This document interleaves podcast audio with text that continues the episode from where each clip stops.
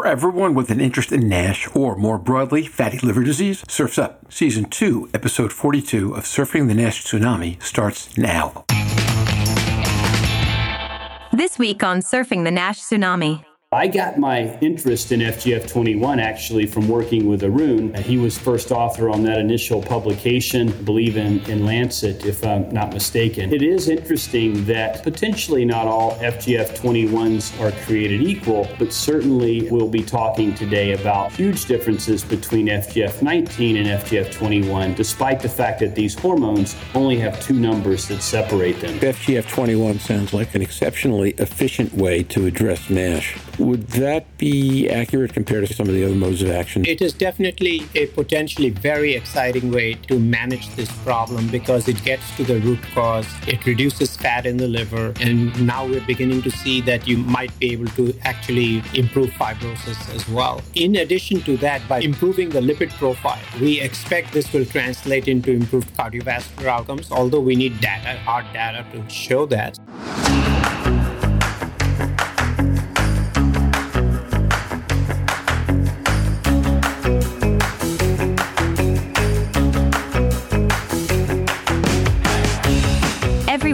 Global community of fatty liver disease stakeholders comes together to explore the most important challenges in diagnosing, treating, and developing medications for patients with fatty liver diseases.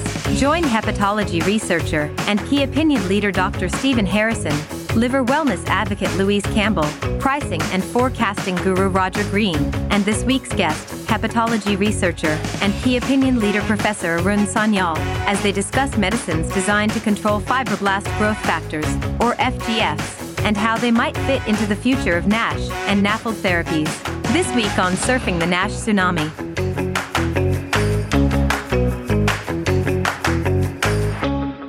Hear this, I'll be on my annual trip to the New Jersey shore for two weeks in August. For those of you who live anywhere on the eastern U.S. seaboard and have never been to Cape May, New Jersey, you need to go sometime. The town has a laid back vibe that comes from not having an amusement park boardwalk, beautifully maintained Victorian homes, great restaurants, and one of the few places in the eastern U.S. where you can see the sun set in the west over water. If I sound like a travelogue, I'm not, but I did happen to get married there 21 years ago, so I've got really fond feelings for the town. I will be recording there for our next two episodes, as I did last summer. So today's a triple threat. Stephen and Louise both are here, although Stephen's a bit out of town. Prim, Stephen, how are you doing today? Doing good, Roger. Thank you. Uh, thank you, and thanks for being able to, to get this into your out of town schedule. Louise, how are you today? Very well, thank you very much. Okay, that's great. That's number one. Number two, we have a topic people have been asking for, which is uh, explaining the FGF agents, in the 19s and 21s, and how they go together. And to help get that done, we have a first time guest surfer. Not just any guest, but uh, Professor Arun Sanyal. Arun, how are you today? I'm very well, thank you. On, on the one hand, I think you certainly need no introduction. On the other, our listeners like to get to know the people they're listening to. So could you do us a favor? Just take a couple of minutes, tell us about yourself, you know, the work you do and your background and all that, and then wrap up with one fact about yourself that our listeners wouldn't know if they weren't listening to the podcast. Ha! Well, my name is Arun Sanyal, as you already probably now know. I am a hepatologist at Virginia Commonwealth University and have been interested and involved in the study of fatty liver disease now for almost three decades. My claim to fame, I guess initially, was making the linkage between insulin resistance and NASH. And subsequently, I've chaired the NASH Clinical Research Network, which is a network run by the NIH, and have been involved in many aspects of research related to NASH. And I've collaborated with Stephen over many, many projects over the last two decades. Yeah, but let me say, Arun, you're being way too modest. Arun is literally the king of NASH. We're all just princesses that are serving alongside Arun. He has taught me more about NASH than I'll ever learn, and he is a big reason why I went into the field. So it is a tremendous honor to have you on as part of our, our podcast today. Thank you. Thank you, Stephen. Well, I guess that's what you would not have known if you were not on this podcast.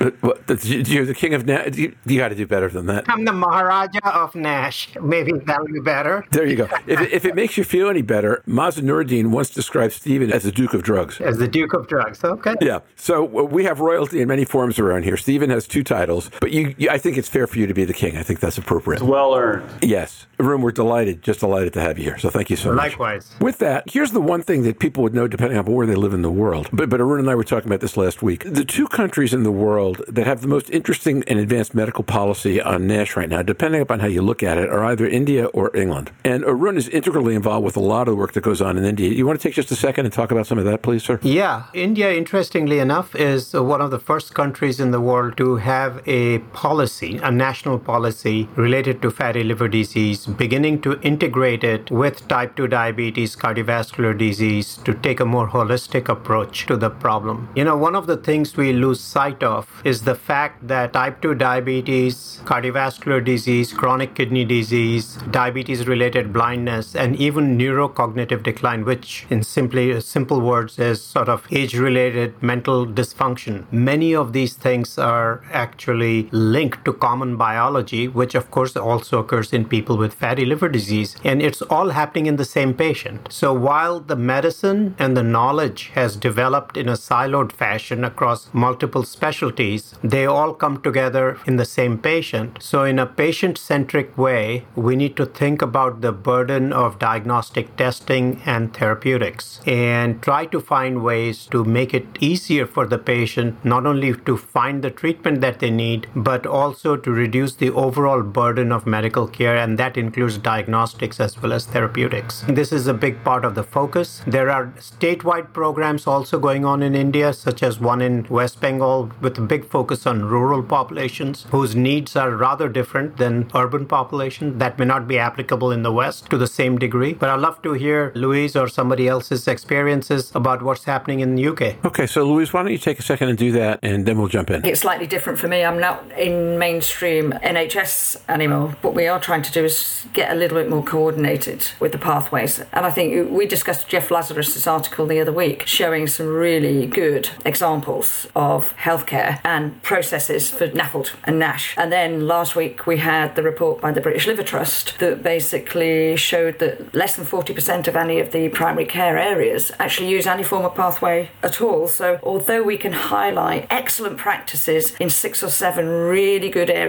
and I said it on the podcast with that, those areas have developed from liver units, so highly specialised units with an entire team who can put this in. It's not just implementing it because you can have access to it, which I think it sounds like the Indian mechanism might be more fitting for putting in new processes. So we've still got a long way to go, but we are getting there. We just need to share that practice or have other people invest in what's seen as really good practice because it saves money and helps patient pathways. So that's where our strength is. We've shown that it works, but only in small areas. We're going to leave this subject for today because we've got lots of ground to cover, but it should be noted we are going to come back to this again. I'd like to start spending more of our time. There's been really good response, I think, to the last, well, to, to Jeff's episode, and people are excited about the episode that will be posted on Wednesday about the multidisciplinary call to action. So we're going to be coming to these kinds of topics, and I think looking at India in particular and, and the UK second for the reason Louise just mentioned, the spread between having good processes and then getting them implemented are one of the things we're going to be spending some time on in the next few months. And hopefully hopefully, Arun, you'll come back and join us for some of that. Louise, I usually know where to find you, particularly if this is good, good football to talk about. With that, why don't we jump into today? Usual icebreaker. Just one good thing that's happened in each of our lives in the past week. Brave one, go first. I'll go first. So I'm spending the last couple weeks with my daughter before she leaves for college and we're empty nesters finally. Again following in arun's footsteps we, we spent the weekend experiencing a, a, time on the lake surfing and that sort of thing. And her boyfriend and her were able to get up on a single surfboard together which was an amazing sight to see two young adults uh, surfing on the same surfboard behind a boat. I thought that was pretty amazing. And then professionally i've never been in, in a study myself for liver disease, but I am in one today. I got my own PDFF done, and based on the results of that, hopefully I don't have too much fat in my liver, but we'll see. Then I'll embark on a little proof of concept study. I need to talk to Arun about it more mechanistically about what we're doing, but I'm excited to see uh, some good results come out of it. So, Stephen, all I can say is I hope that the read on your PDFF is a little bit more supportive and upbeat than your initial read on my liver the first time you fiber scanned it. Oh, well, I'm hopeful, but I gained the COVID 15, so who knows? For those who don't know this story, uh, Stephen got a little bit green in the face as he looked at me and asked me if I thought I might need a liver transplant. And then they realized that they were taking pictures of my ribs. There's a reason nurses do that, predominantly, not doctors.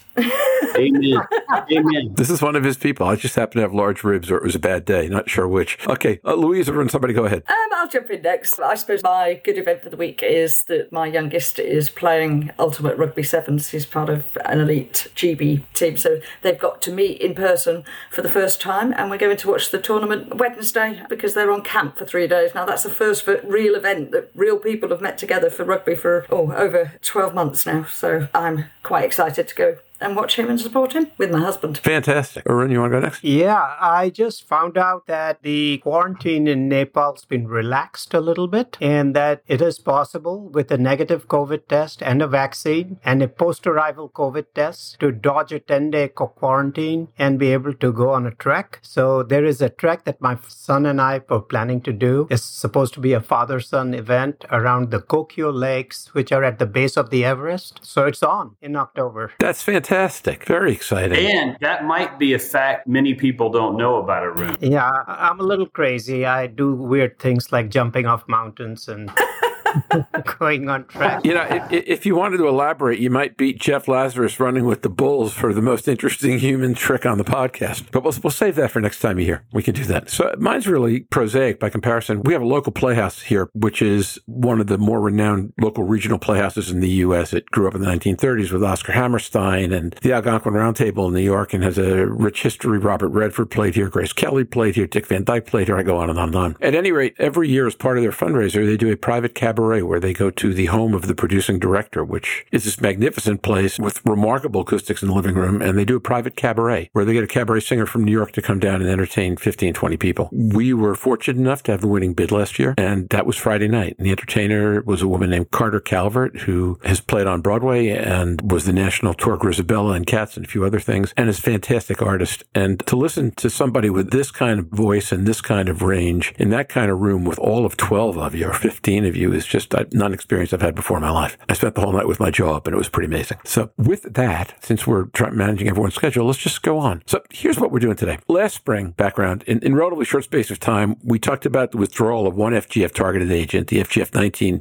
aldafermin, from not going ahead in phase three trial for advanced NASH. The success of the FGF21 efruxifermin in its phase 2A balance trial, which Stephen was the author on when it published, I guess, in Nature last month. And then some exciting, very early data about efruxifermin and compensated cirrhosis. And I was getting phone, first of all, congrats to Stephen, who served as the PI on both trials. But second, I was getting letters, phone calls, and queries about can someone explain to me what this FGF thing is about? So today we're going to do that. Fortunate enough to have Arun with us, as well as Stephen. I can't think of two better people to teach. First of all, just a high level summary of what we're learning about efruxifermin, and then some review of the differences between 19 and 21, and then differences between how the construction of the different FGF21 agents might lead to different results. And if we have time to go back and take a look at what the 2B design for MK3655, the FGF compound that Merck licensed from NGM, can tell us about that compound and ways to think about the future of that entire mode of action? So that's a lot. We're going to try to get it all done in about 40 minutes. Stephen, why don't you kick us off by talking a little bit about the two trials? Maybe the 2A balance first and then the cohort C second. Sure. So thank you for the kind words relative to the balance trial. So this is a, you know, it's interesting. Efruxifermin, which is the, the commercial name for Akero's FGF21 agonist, was studied in an early proof of concept study with about 80 patients. And MRIs were done at the beginning, they were done at week 12. And if patients achieved a 30% relative reduction in liver fat, they were offered a liver biopsy. And the liver biopsy was really done to, to see what the correlation between a reduction in liver fat and histology was, because there's a lot of background work done by Rohit Loomba and others looking at yet this magnitude of effect change in liver fat is quantified by MRI PDFF, linking a 30% relative reduction in fat to a benefit histopathologically. And so it's an early study, it's a proof of concept trial. Like I mentioned, 80 patients were enrolled, and it turned out the primary endpoint was change in liver fat content, and treatment with efruxifermin for 12 weeks was associated with a reduction of absolute hepatic fat content from 12 to 14 percent for all all doses. Maybe intriguing to me was the fact that every single patient treated with a efruxifermin had at least a 30% relative drop in liver fat, with about 90% having a greater than 50% reduction in liver fat, and about 67% or two thirds completely normalizing their liver fat. And of course, those patients who achieved that 30% relative reduction in liver fat went on to have liver biopsies, and we see there some meaningful changes, impactful changes on histopathology, both in terms of improvement in components of the NAFLD activity score, but maybe more importantly, the impact that it had on fibrosis. Again, it's an early phase trial that needs to be replicated and validate a larger trial, and that is currently underway now, and that's enrolling patients in a much larger phase 2b paired liver biopsy study. Cohort C, just moving straight to that, was an added cohort looking at well compensated cirrhotic patients. Again, treated for this short period of time with an opportunity to have a repeat liver biopsy. Now, not all patients uh, were required to undergo a repeat liver biopsy, it was voluntary, but most of them chose to do that. And we presented that data at EASL recently. And again, very nice findings relative to liver fat content reduction. But maybe the most striking finding was the fact that about a third of patients actually had regression of fibrosis from a well compensated cirrhotic state to something less than cirrhosis. And given the issue with sampling variability and inter and intra observer variability in reading, we wanted to look at some additional non invasive tests to support and substantiate the histopathologic changes. And there were very positive movements in multiple different NITs to support something positive happening in these cirrhotic patients. Again, uh, nothing more than to say a very early proof of concept trial, but a very positive one for this group of patients who are at incredible unmet medical need for, for their liver disease. To be able to take a NASH cirrhotic and stabilize that disease or maybe even potentially begin to reverse it is something that we sorely need. And uh, we're excited to see where this may be heading. As a result of that trial, there is now also a phase 2B trial in well compensated cirrhotics that is being put together and hopefully launched in the near future with Akero using a efruxifermin. That's the results. The intriguing part of this is the significant reduction in liver fat that occurs very quickly. And you know, I got my interest in FGF21 actually from working with Arun, who spearheaded Bristol Myers Squibb's FGF21 development program early on. And uh, he was first author on that initial publication, I believe in, in Lancet, if I'm not mistaken. But it is interesting that potentially not all FGF21s are created equal, but certainly we'll be talking today about huge differences between FGF19 and FGF21, despite the fact that these hormones only have two numbers that separate them. So I think I'll end there and, and maybe see where you want to take this relative to potential physiology of the FGF21 compound and how you want to dive into that. All right. So, Stephen, first, thanks. That was very crisp and clear and, and a really helpful description. The original plan was to go next to Arun to talk a little bit about the differences between 19 and 21, and then to come back and talk about the physiology and construction of the different 21 agents. So, Arun, if you're still comfortable doing that one first, floor's yours or Mike's yours. Sure. So, you know, the FGFs are a family of cytokines. Uh, cytokines mean that they're being produced by different cells. These are chemicals being released. And we classify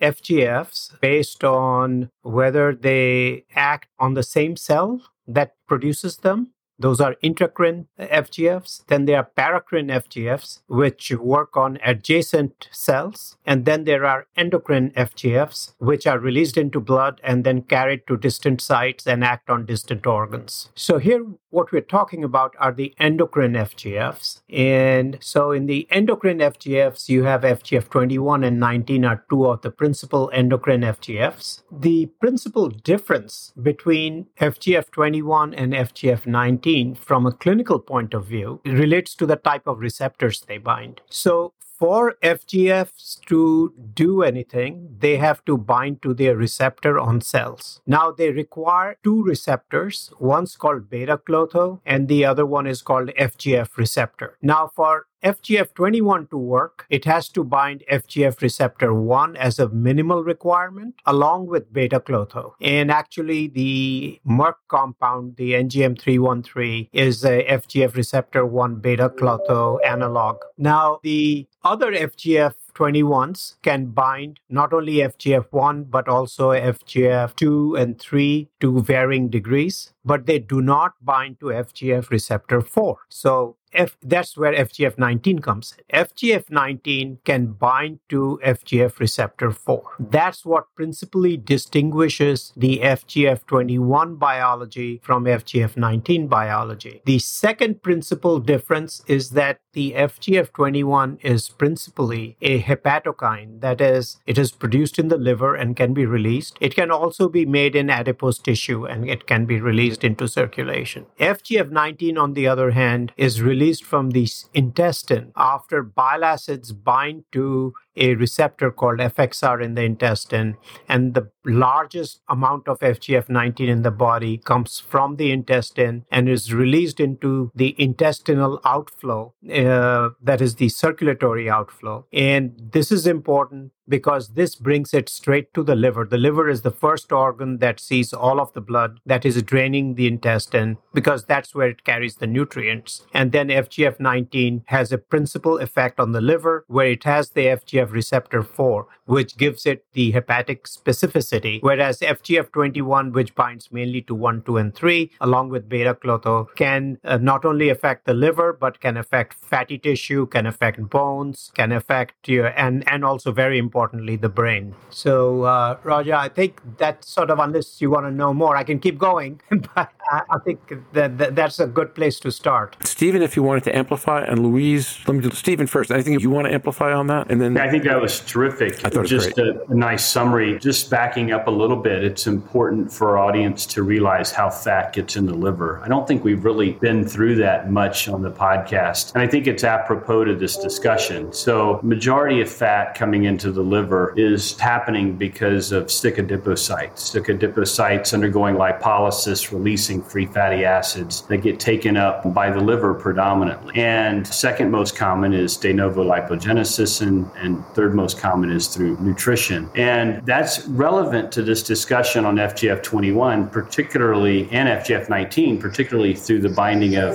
FGFR1C beta klotho. So this idea that we're binding the FGF1 receptor, its activity is in the adipocyte predominantly. So by modulating that, you can theoretically have a major impact on fat inside the liver. And we see that FGF19 aldafermin binds 1 and 4, whereas most of the FGF21s bind 1 and then to vari- variable degrees 2 and 3, which maybe Arun, you can talk to two and three a little bit about maybe where they're predominantly located and what their effects are. That actually is one of the bigger differences between why there are potentially variances in how these FGF21s work a little bit, how effective, how potent they are. But quite frankly, the, the major impact of liver fat content reduction, specifically how we saw absolute reductions of 12 to 14% with the efruxifermin in the balance paper, was it, I think, impacted mainly through its binding to the 1C receptor. So I just wanted to throw that out there as just a little added piece of information. Arun, uh, you want to comment on the difference between two, three, and four? Stephen suggested. Yeah, so three and two are expressed in other organs. There's not a whole lot known. Two is not very well characterized from a pharmacology point of view, but the three is also expressed in the brain. So, for example, if you bind to one and three in the brain,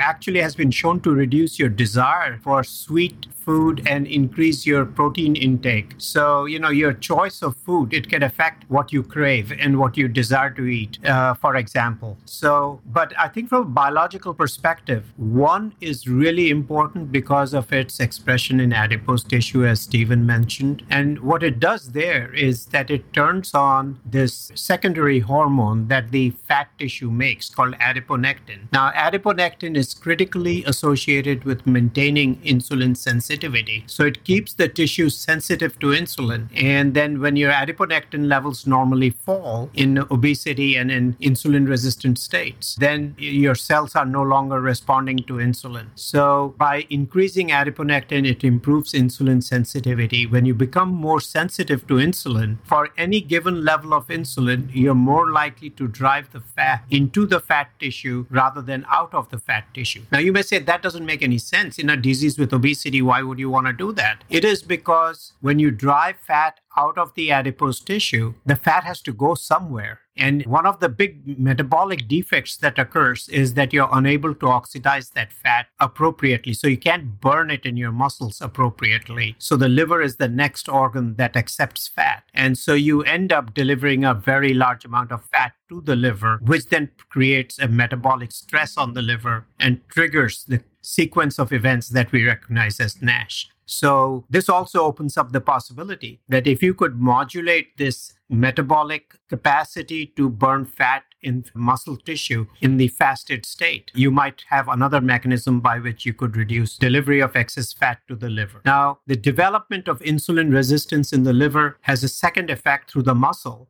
because when you become insulin resistant in the muscle, you not only are unable to burn that excess fat, but you also are unable to take up glucose from the circulation. Normally, when you eat a sugar load, that extra sugar is cleared from your blood by muscle. And if you're unable to do that, all that extra sugar is delivered to the liver, and sugar is the substrate for de novo lipogenesis. So you get a double whammy. First, you're getting lots of fat delivered, and number two, you get a lot of sugar delivered to the liver. The third clinical implication of this is that when you are moving fat from your adipose tissue masses into the circulation, but you cannot burn it and you're delivering it to the liver, at certain point you saturate the liver's ability to take it up but a lot of that extra fat returns to the fat tissue. So the patient is unable to mobilize that fat and unable to lose weight. So they'll tell you i'm trying to exercise but i'm not losing weight. How often have we heard that and it's a common mistake for physicians to then claim that the patient is lying they're being lazy but the truth is if you are really metabolically resistant to the uh, actions of insulin, that leads to this inability to mobilize fat because the fat that does come out of the fat stores cannot be burned. So it goes back into the fat tissue or it goes into the liver to create fatty liver disease. Yeah, that's that's fascinating. I just wanted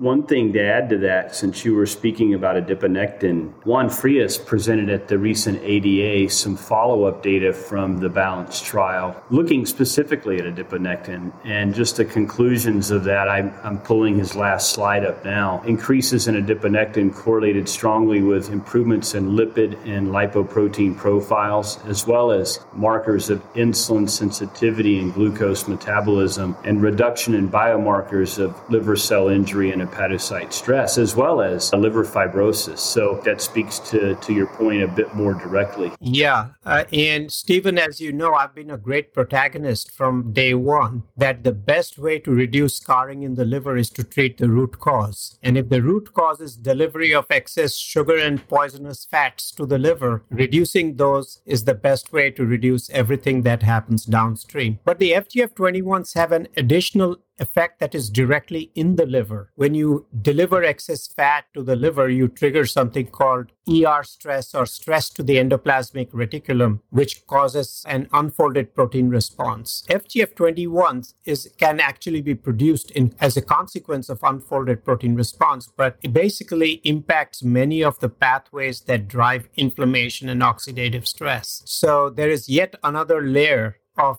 direct effects within the liver beyond what you're seeing in the adipose tissue, etc., that contribute to the beneficial effects of FGF21s. That makes FGF21 sound like an exceptionally efficient way to address NASH in that it addresses many different issues in many different places.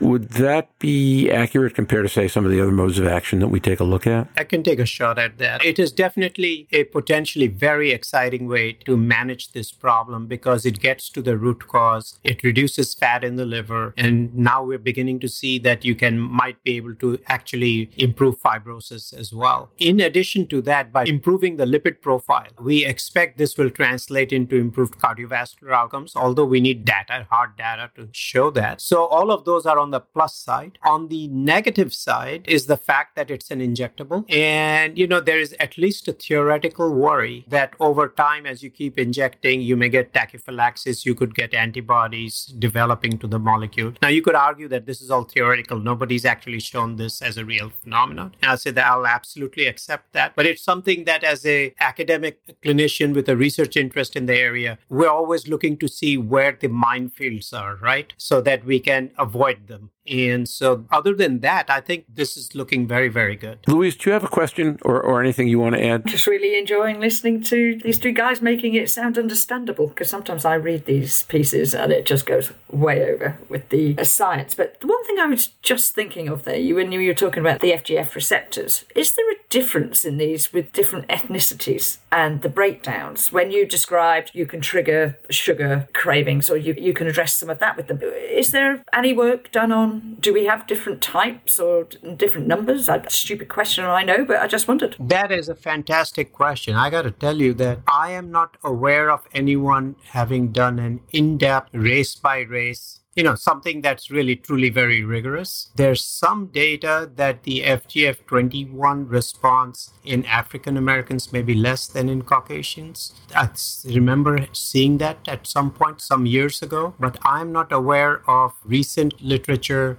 doing a sort of a systematic, in depth analysis of this. There's probably more data on comparing primates to humans than within human by race or ethnicity. Yeah, I agree. You know, the other thing that's interesting about these compounds. And I agree, it's this preliminary data is incredibly exciting. But if we step back for a moment and look at it, we only have liver biopsy data with FGF21s right now in about 50 patients that have been reported, right? So there's still a significant amount of data that we need to generate over a longer period of time to really have a clear understanding of what this mechanism is doing to the liver and then extrahepatically what it's doing outside of the liver. And one of the things that I'm I'm big on as we develop drugs for NASH is that we're not so myopic that all we focus on as hepatologists is parenchyma of the liver. You know, I think we need to be cognizant of the fact that this is a symptom of a much bigger metabolic problem that the patients are going through. And so, if we can have a drug that targets some of these extra hepatic manifestations of metabolic syndrome, that's going to have a much better impact at the end of the day. So, we want to hit the liver, we want to see what we can do outside of the liver. And at least what we've seen with some of these FGF 21s, we're doing that. And efruxifermin is, is a good example. But I think with anything else, the juice is worth the squeeze, the view is worth the climb. And while if this early data holds up, we have a drug that appears to be effective histopathologically as well as positive impacts on atherogenic lipids, glycemic control, potentially even blood pressure and weight loss. It does come at a premium, and that is an adverse event profile that has some GI tolerability with it that will have to be mitigated. And then, as Arun mentioned, it's an injectable. So, this is typically given in a group of patients that don't usually have a lot of symptoms. Now, I know there's work being done to illustrate that patients' quality of life is not what it would be if they didn't have NASH. But as a general rule, people don't walk into my clinic saying, I think I have NASH because I have X, Y, and Z symptoms. They generally, for the most part, don't really feel that much different than their family members or anybody else. So if we're going to give them a treatment for a long period of time, we need to make it something ultimately that can be well tolerated. And so if we're going to use these injectables, we begin to have to think about are we going to use them as induction therapy and then switch them over to something that's better tolerated long haul? Or is this more targeted to an advanced population? I think these are some of the unanswered questions with this particular mechanism of action. Stephen, I want to walk back to that one in a minute. First question I have is because the different FGF21's agent, agents currently in, in trial seem to have somewhat different ways of delivering FGF21 to the system, can we talk a little bit about that? and about how those might affect the efficacy or exactly the impact of uh, one agent versus another? We've been talking so far only about efruxifermin, but there are other things out there. There's a couple things at play here. Number one is FGF21 is a very short half life, like it's measured in hours. So if you want to extend that half life, you have to do something to keep to keep the 21 around. And so different companies are modulating FGF21 in different ways. Some are adding a PEG molecule, polyethylene glycol molecule. Others are undergoing fusion protein. This is what FGF21 does. Others are incorporating specific point mutations as well. But that's part of the issue. The other part is the potency that these drugs have against FGFR1, FGFR2, and FGFR3. I'm not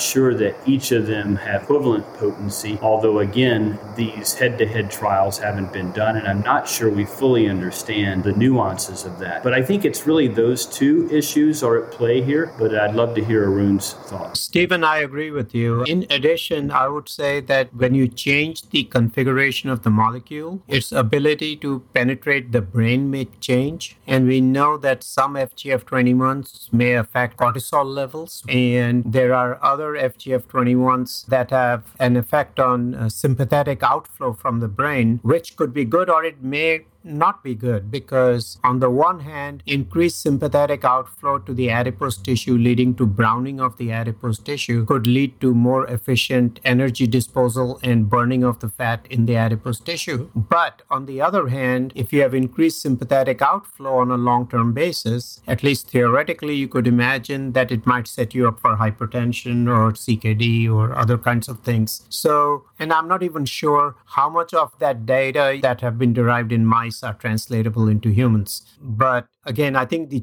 variance in the different molecules in terms of their structure, in terms of how their half life has been extended by adding linker molecules, and the degree of penetration into different organ systems. Brain is one of the best examples because we have a blood brain barrier that FGF21 has to cross. And then its agonism for receptor 1 versus 2 versus 3 and the ratio of all of that leads to many, many permutations that can result from one molecule to the other in terms of the net biology that uh, flows downstream. Is, uh, Arun, is there a strong existing hypothesis about which is better and which is um, less good, let's say? FGF receptor 1 binding is clearly an important part, and FGF receptor 4 make, provides liver specificity. So those two, I think we have good data on. The impact of 2s and 3s, I think, are a little more open ended, but it may be that some combo could have a little bit better effect than others. One of the mechanisms of action that have emerged from preclinical studies is that the brain sends out these signals through nerves called the sympathetic nervous system that cause the adipose tissue to burn fat without turning it into ATP so that excess energy is released and you essentially can start getting rid, mobilizing your adipose tissue and getting rid of the extra fat. Whether that actually happens in humans and to what, what degree it explains the overall biology of adiponectin, I think re- remains a fairly contested uh, subject. Clearly, there are direct effects of adiponectin, uh, direct effects of FGF21 on the adipose tissue that are linked to its uh, stimulation of adiponectin that also seem to be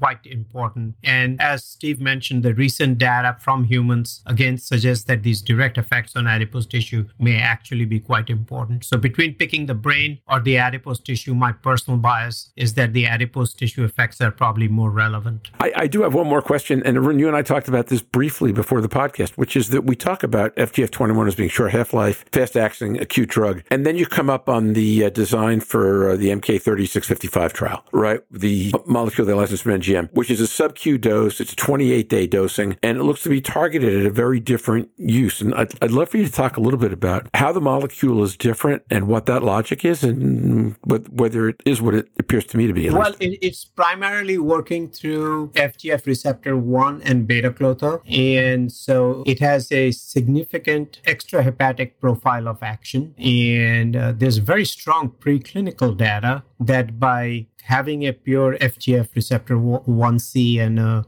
beta klotho effect. It, it is modifying adiponectin. Uh, and in preclinical models, including primates, it has shown quite a remarkable defatting and improvement and suppression of, uh, you know, lipolysis. Interestingly, in the fasted state, it has also suppressed endogenous glucose production, which is largely a hepatic, you know, function. So its effects are not only in the adipose tissue, but there is an effect at the level of the liver as well, because the endogenous glucose production is by and large a function of hepatic gluconeogenesis. So there are other compounds also. What is common between all many of these FGF9 is that they all sort of tend to increase adiponectin. The ones that have been shown to, you know, there, there are compounds that were developed by Lilly. There were other compounds that have been developed by Pfizer, uh, etc. There, there appears to be an effect, at least in the human studies, on the adiponectin, which is a big part of this story. For the MK3655, what is also remarkable is that if you look at the glucose disposal rate, which is the removal of glucose from circulation, it, it almost has the same level that you see with the classical insulin sensitizer like pioglitazone. So this basically is showing that it's improving insulin resistance, and a lot of that insulin resistance is muscle mediated, like I talked about. It reduces hepatic fat, and also it is improving adiponectin. So target organs include adipose tissue, muscle, and the liver for sure. And again, seem because the ability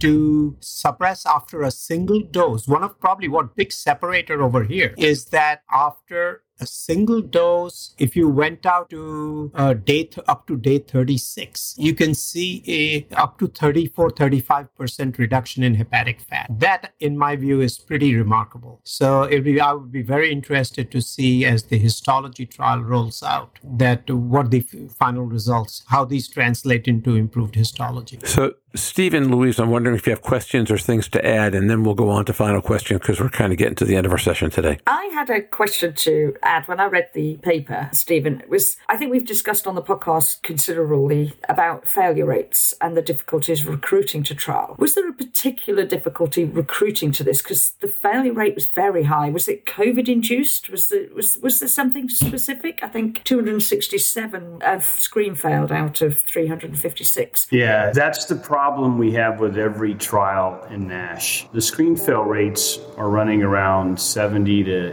80%. And it's higher, it's closer to the 80% when you have to go through three different gates to get approval for randomization. So those gates are very simply you sign consent, you draw labs and you can screen fail at that point. You go to MRI, you can screen fail at MRI, and then you go to liver biopsy and you can screen fail there. When you add each of those screen fails up, it actually comes out to 70 to 80%. So I don't think it's anything unique to this particular mechanism of action. It's just how we design the trials. Remember, we can use FibroScan CAP as a pre screen modality for MRI, and we've done very well at reducing screen fail rates on MRI down to around 15 to 20%. And and we've done pretty good at our baseline screen fail rate on labs and consent. That comes in around 20 to 25%. Where we've had our biggest hiccup is on liver biopsy interpretation, saying yes, no, particularly to the presence or absence of ballooning. And Arun and I could talk for another three hours about the complexity surrounding that. But as it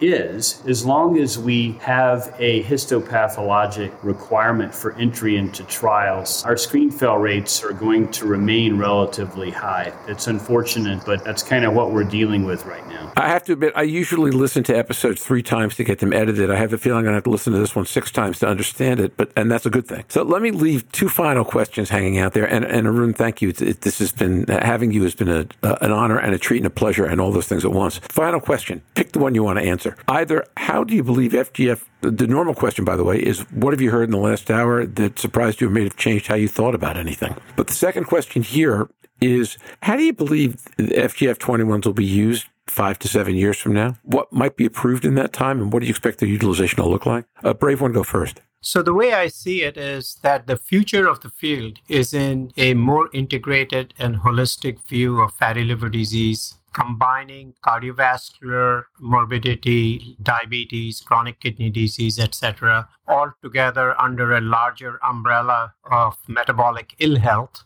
and trying to find therapies where a single agent can improve multiple end organs simultaneously. And keeping that concept in mind, we know that GLP 1s have already been shown to improve in type, type 2 diabetics with high risk features, all cause mortality, cardiovascular outcomes, etc. Chronic kidney disease as well. SGLT2 is not far behind them, although their cardiovascular benefit profile is a little different than GLP 1s. And so, if you look at the practice guidelines for type 2 diabetes, they're already changing, and GLP 1s and SGLT2s are becoming much more mainstream than they used to be. And I suspect that if the GLP 1s, the semaglutide data read out positive on their phase three. A lot of people who manage patients with fatty liver disease are going to do an initial triage and identify people who are stage three or less than stage three. And if it's less than stage three, they'll get treated with a metabolic drug. And, you know, if FGF21 also eventually shows all the benefits of GLP 1s, then we'll have to see which one comes out ahead. But right now, based on the evidence that we have today, GLP 1s would be your starting drug for that population. Now, it may be that with FGF21s show a significant antifibrotic benefit, then for people who are stage three, who are on the verge of getting into cirrhosis, or those who already have compensated cirrhosis, in that population, you may start with a combination where you would have a drug which has significant antifibrotic effect on top of a drug that is a very potent metabolic drug. So that's how I see things playing out in the future.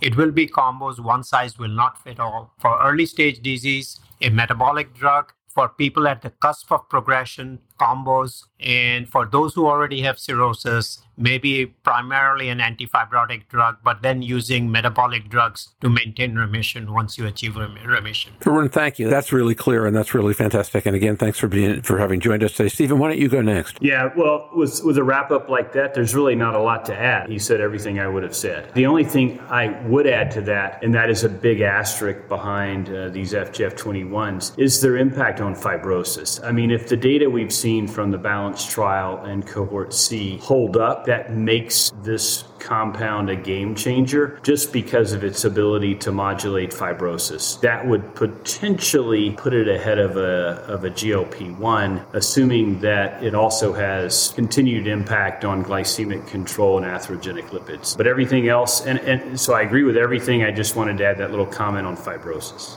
Okay, thanks. Louise, comment, question? I just enjoyed listening to these two guys smash it and on the discussion and really enjoyed it. And I think the only thing I was going to add to that was as we go out into the future, I think the mechanism of delivery won't be dissimilar to viral hepatitis C in the fact that a lot of patients with hep C had no symptoms and we had to convince them and support them into interferon therapies. There is a lot of strength in hepatology whereby we can deliver those sort of mechanisms in patients if it's as exciting as it sounds, looking at the side effect profile and everything so far, it's a very good product. And I can't wait to see the next sets of the trials. So keep smashing it.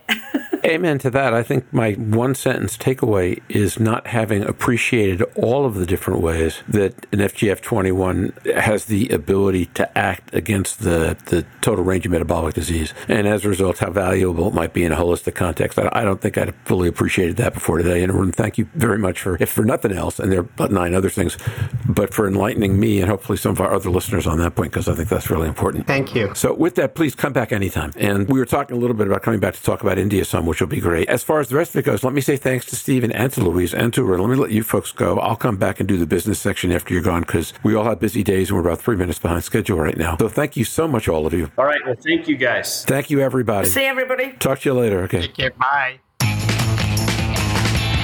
As we shift into the business section, we are still in the slower days of summer. Still, we have a couple of interesting items to report. Continuing today's theme of interesting, important drug development discussions. No, we will not have Dr. Sanyal back next week. We will have Stephen and Jorn Schattenberg covering a very important topic cirrhosis. We will look at what makes it both imperative and challenging to develop cirrhosis drugs. What that means in terms of diagnosis and treatment, and what we've learned so far about drug development related to cirrhosis. What's worked, what hasn't worked, what success might look like in the future. Cirrhosis is especially important because it's the immediate precursor to severe outcomes like hepatocellular carcinoma, transplant, and death, which means expensive and heartbreaking event. But also because time from initial diagnosis to severe event is an average of three years, often less. And 50% of patients learn they have a problem for the first time when being examined by a doctor for something else. This is the place where we can have the greatest, fastest impact on patient mortality and on patient life satisfaction and happiness. Second issue, it's the one place where the major agencies do not accept surrogate endpoints. Drugs can succeed in cirrhosis without a phase 4 trial, which means they may have a faster path to full approval and as a result a stronger position in financial markets. We've already recorded this episode. It combines high value content with an engaging conversation. Don't miss it. Starting in one or two weeks, be on the lookout for questionnaires. I mentioned last week the two issues where we need your input via questionnaire, general directions and major themes over the next few months, and the right way to make live audience a permanent feature of the podcast. Eric and I will be working over the next week or two on the best way to get these posted online as questionnaires and to get the answers compiled. If you subscribe to our advanced podcast newsletter, or if you follow me or the podcast on LinkedIn, Facebook, or Twitter, keep your eye open for a link to questionnaires. Hey, listeners, glad to have you back. With us going dark the week of July 4th and me off for a week, our download rate was a little soft in the month of July. Last week, with a solid topic, interesting panel, and a special interview with Louise, numbers rebounded spectacularly. Great to have you all back. And with that, I want to thank Arun and Stephen for providing so much insightful and fascinating information today, to Louise for bringing a non KOL perspective and asking some great questions, and as always, to the Surfing NASH crew, Mike, Eric, Paulie. We will post the next episode, the one on cirrhosis, on Wednesday, August 25th. As I mentioned, we've recorded the rough cut already and it's really special. Until then, stay safe, surf on. See you on the podcast. Bye bye now.